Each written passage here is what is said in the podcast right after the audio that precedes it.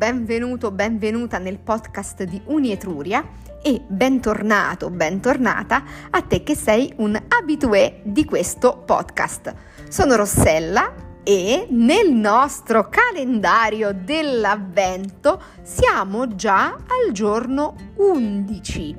Il giorno 11 è collegato alla parola renna devi sapere che la parola renna è una parola esclusivamente femminile e questo simpatico animaletto, che è l'animale che aiuta Babbo Natale a consegnare i regali perché traina la slitta su cui Babbo Natale viaggia, è protagonista di molte storie carine. La mia storia preferita riguardante la renna è la storia della renna Rudolf. Ti racconterò questa storia e tu dovrai fare il passaparola e raccontarla a qualcun altro. Iniziamo. In un paese lontano lassù vivono le renne. Il loro è un paese dove le notti d'inverno sono lunghissime e la neve è bianchissima. Anche Babbo Natale è di qui, di questo posto così lontano, e nel mese di dicembre lavora intensamente. Prepara i regali e cerca forti aiutanti per affrontare il duro viaggio che lo aspetta.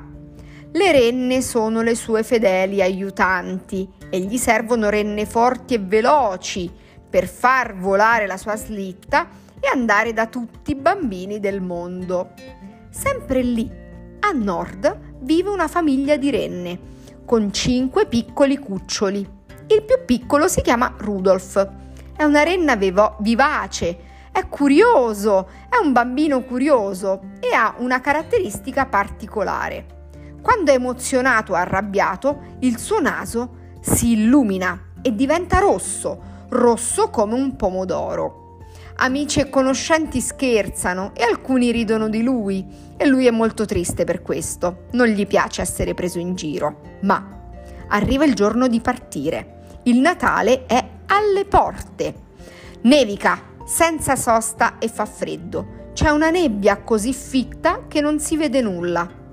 Babbo Natale, nonostante la preoccupazione iniziale, ha un'idea. Rudolf sarà la renna capo e con il suo naso illuminerà la strada a tutti. Ci guiderà a casa dei bambini, disse a tutte le renne. E così è stato. Emozionato per l'incarico, il naso di Rudolf è diventato subito rosso e illuminato e ha permesso a tutti di vedere e a Babbo Natale di arrivare in tempo. Bravo Rudolf, gli ha detto Santa. Senza te tanti bambini oggi non sarebbero così felici. Io trovo questa, eh, questa storia estremamente carina e è davvero una storia da raccontare. Le storie carine vanno sempre raccontate a qualcuno che, che, amiamo, ecco, soprattutto le storie che parlano di sentimenti così, così teneri e così veri. E ti è piaciuta?